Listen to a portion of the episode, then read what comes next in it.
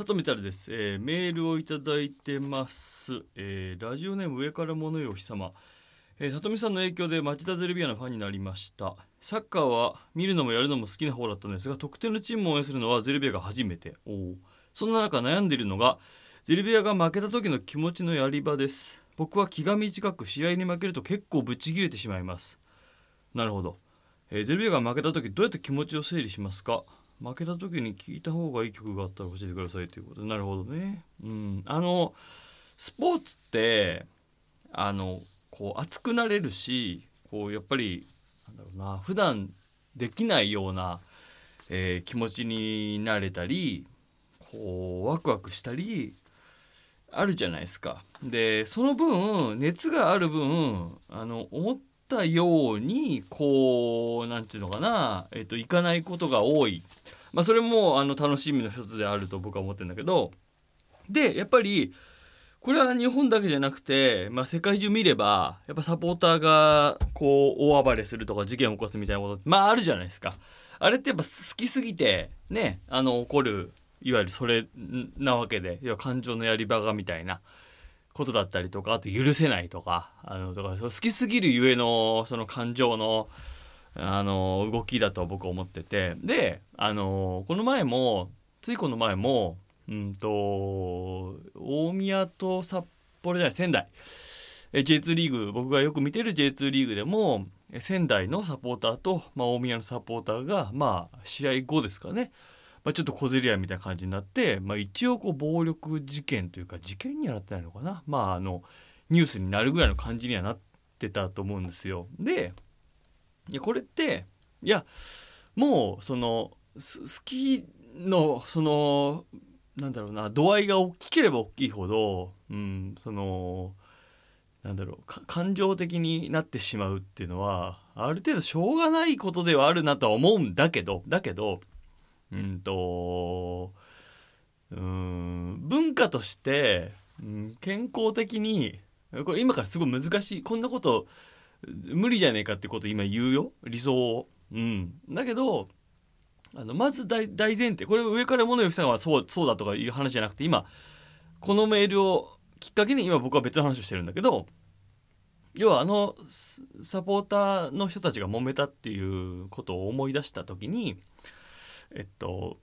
もちろん99.9%のサポーターの人が悔しい思いをしてもじゃあ次頑張ろうって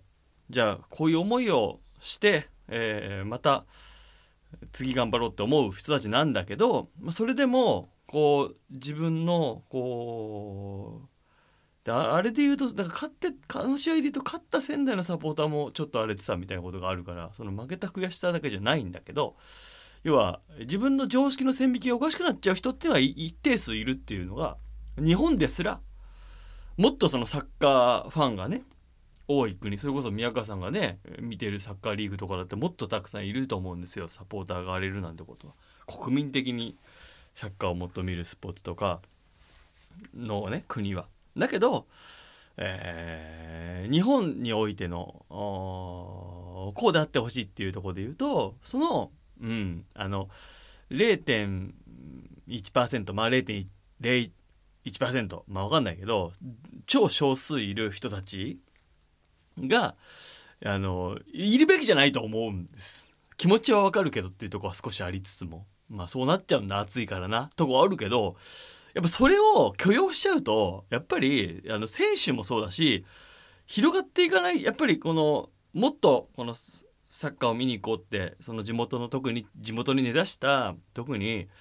あのチームとかだとじゃあ子供連れて見に行こうって思えない人が出てきちゃう時点であのやっぱあっちゃいけないことだと思うんですよ。うん、でなんとなくスポーツ好きだとそういう風になるのも分かるなとかってなっちゃうからなんかうっすらとあれを許容する空気って本当にうっすらあると思うんだけど、うん、やっぱりね僕はもう徹底的に許しちゃいけないと思っているんですね。ででこれ別に上から物をしたのがそうだとかそういうこと全然そうじゃないんだけどあのーちょっとイライラしちゃうっていう、まあ、これはもう熱がある分あるあのあるとは思うんだけどでもやっぱスポーツって、まあ、僕なんか結構その特に町田に住んでる時間も長かったしで特にゼルビアはそのスタッフさん社長とかも含めて全員知り合ったりするから特にまあそういう感情になりやすいのかもしれないけどやっぱ負けた時こそなんですよ。負けた時こそどうサポーターが応援するかっていうのが特にそのビッグクラブじゃないところをあの応援してる人たちは特にそうなんだけどやっぱその時間どうサポーターが支えになるかっていうやっぱ勝ってる時って応援しやすいから当たり前なんだけど勝ってて調子が良くて勝ったとかわーとかって言ってるのって楽だし、うん、でもなんかその好きだからこそダメだった時にチームが絶対にシーズン1年あって42試合、えー、あったらそれは調子いい時悪い時あるからやっぱり調子悪い時こそサポーターの声が必要でやっぱその一緒に苦悩するサポーターが必要なんであってだからこそ負けた時こそ私たち僕たちが声をあのしっかり上げて選手たちを支えるべき本当に本当の本当にちょっとしたサポーターの一言で選手のムーブが変わったりとかもう本当にするもんだからなんかそういう役割が自分に応援してるチームにあるんだなって思えると全然変わってくる気がするんだよね。でっていうとことさっきのサポーターの揉めた事件とうんとなんでそそれをわざわざ今話したかっていうとうんと全く別の話ではあるんだけどあの要は遠くない話っていうとこで言うとそうやってああやってサポーター同士が揉めたっていう情報ってもう当然選手も耳にするわけじゃないですか。で選手がどう思うかって言うとやっぱりあなんか申し訳ないなと思うわけじゃないですか絶対に。プロスポーツとしてやってるでしょうがないって思っちゃうのは簡単なんだけどやっぱり少しでも選手がなんか申し訳ないなっていうふうに思わせてるとしたらもうこれはサポーターでも何でもないんですよ。うん。っていうところがある。でこれはすごく僕が話してるのは理想論だしあのこんそんなに全員が全員うまくいくわけないっていうそれは世の中に犯罪がなくなるのと同じように、あのそんな一定数いるからしょうがないじゃないかっていう声もあるとは思うんだけどだけどだけど理想を目指さないでどうするんだってとこで言うとやっぱりそういう平和な、えー、サポーターを、あの連帯して作っていくべきだと思うしそれはどのチームにも、あのそういうちょっと気が荒れてるこう強いなんだろうなちょっと同じサポーターとしてもちょっと怖いなって思うような人は一定数いると思うんだけど、うん、でもその人たちも好きすぎてそうなっちゃってるっていうとこであのあるとは思うんだけど。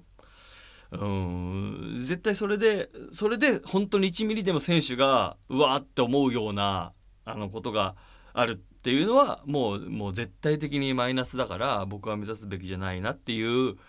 思いがまずある。でまずある。チームを応援するっていうのはそのチームが悪い時も応援するっていう覚悟で僕は、えー、生きてるので。っていうところで言うとこの、えー、上原物よ様がこう言ってくれたようにチームが負けた時に悔しすぎてちょっとイライラしちゃうんですよっていう悩みもあのそこに僕は帰着すると思ってて、うん、やっぱこういう時こそっていうふうに思ってもらえるとすごく嬉しいなっていう理想論でこれ僕の僕の理想論だから上から物言う人にも押し付けるのは違うとは思うけどでもまあ僕をきっかけにゼルビアのファンになってくれたんだとして僕のことも信頼してくれてるんだとしてまあ僕はあの彼のことも知ってるし彼のことを信頼してるから言うとやっぱそういうふうに思ってもらえるのが個人的にはすごく嬉しいかなっていう感じかな。これってだからあのなんだろうなチームを応援するってこう愛じゃないですか。でうんと例えば恋人だったり家族だったりに対してもやっぱそうなんですよ。自分に対してやっぱりこのすごく環境的に良い、えー、時はよく接するけどなんでって思うことだってそれは一緒に住んでたらあったりとかするけどあとは調子が悪い時体調が悪くなったりするとか環境的に良くなくなったりするとかうんと例えばじゃあ家族で言うと家族としてじゃあうちは別に今大丈夫だけど例えばじゃあ経済的にちょっと大変になっちゃった時とかまあなんか苦難みたいな苦悩っていうのは身近なとこにもまああるじゃないですか。まあ、その時こそどう振る舞えるかっていう感じ？いやこれは僕が理想論ですよ僕だって試合負けてうわーって落ち込むことはめちゃくちゃあるし家族に対して「えー、なんでだよ」と思うことあるけどあるんだけどそんなのはそうなんだけどやっぱりそういうなんだろうな自分の心の動きも少し俯瞰で見つつ、えー、スポーツを楽しむ、うん、日常生活を楽しむっていうのがすごくいいなって思っててで今年からあのー、あのー、J2 のもう町田と大宮をね応援するっていう YouTube で僕の里光チャンネルってとこで動画配信を始めたんですけどで僕らは、まあ、浜鎌浜谷っていう男が大宮のサポーターで、まあ、僕は町田のサポーターでで普段から割とこのプライベートでも J2 リーグの話町田と大宮の話をこうするようになってででこれをじゃあせっかくだからもう普通にやってんのももったいないしせっかくだからじゃあラジオゲラっていうラジオとえ YouTube 配信でこうやっていこうよみたいな感じで今まあ始めてでまあまあ結構毎週はなかなかできなくて各週ぐらい収録になんとなくリズム的にはなってきてるやつがまああるんですけど。ででえっとやっぱり大宮がずっと勝てない時期があったり町田がずっと勝てない時期があったりであってでやっぱ見てくれてる人ってどっちかのサポーターの人が多いから、まあ、その辺の温度感はありつつやってるんだけどで、えっと、あの YouTube の番組に関しては僕らの温度感でもうあのやってるのね。えっと、それって普通にまあ再生回数なんてせいぜいね2,3,000しか回ってないからそんなにたくさんの人が見てはないんだけどそれでもその2,3,000回回ってる人たちにそれぞれのチームに対する温度感があってライトになんとなく見てる人あとは単純によく分かんないけどお笑いファンで見てる人あとはもうめちゃくちゃ生活をその大宮だったりその町田ゼルビアだったりを中心にして生きてる人いろんな人が自分たちの温度感で見るから。それ僕らのやり取りに関して何これって思う人も当然いるわけですよ。うん、それは全然構わなくてどう思ってもらっても構わないっていうつもりでやってるんだけどやっぱりチームがどっちかが連敗とかしてくるとあの明らかに見てる人の あのイライラしてる感じとかめちゃくちゃ実は感じててでもでもあのー、僕らはえー、どっちかが連敗したらいじります。どっちかが連敗してたら 負けてんじゃねえよっていうそれは僕らの中でのやり取りを あそこで作ってて要はそれが嫌いな人は見ないでくださいっていうスタンスでやってはいるわけ。いや自分たちのチャンネルでやってる以上はね。うん、で明らかにそのこんなチームが勝ててない時にまたあのそんなこと言われてみたいなどっちかがどっちかをいじる構図になるからそれは僕らはお笑いに消化してやってるから当たり前なんだけどあのお笑いとしてその J2 を話してるからでそれは両方勝った方がいいに決まってんだよそれは そうなんだけどどっちかが連敗してたら、いや、大変だね、頑張ってねでトーク終わるわけないじゃないですか。お前のせいで負けたんだよとか、呪いだとか、そういうお笑いになるわけだよね、当然。だけど、それが、えっと、それが伝わんない人が一定数いるのも知ってんの。だけどそれは俺構わないと思ってるんですよ。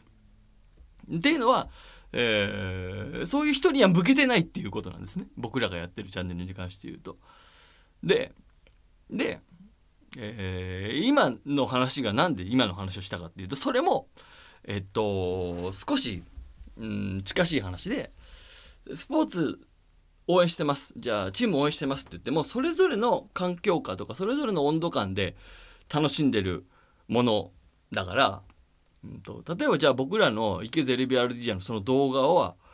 全世界中の国民に見てほしい動画ってそんなことないんです。全然そんなことない。でじゃあ J2 リーグのサポーター全員に見てくれさいってまあ多くの人が見てくれたらいいなと思うけどもうスタンスで気が合う人が見てくれればいいっていう動画にまあなってるわけですよね。で今これだけエンタメがある中で、えー、多種多様なエンタメがある中で J2 の町田と大宮を応援するっていうすごくニッチな、えー動画になるわけだけどラジオになるわけだけどそんな中でもそんな中でもやっぱり僕らが発信してるコンテンツっていうのはもうどうしても人を選ぶ選ばざるを得ないいい動画配信になってるわけだよね。うん、でだからあのあの僕らが僕らが提供するものをうんとこういうふうに思っちゃう人もいるからやめようとはならないっていうことなんですよね。だからうん理想理想ね。だけど僕らの動画を見てなんだよと思う人がおかしいとも思わないわけです。それはその人の温度感でやってるから。そうなんだけどなんだけどやっぱり、えー、と楽しく、えースポーツと関わるっていうのがあの僕は一番こう健全だなとも思ってるし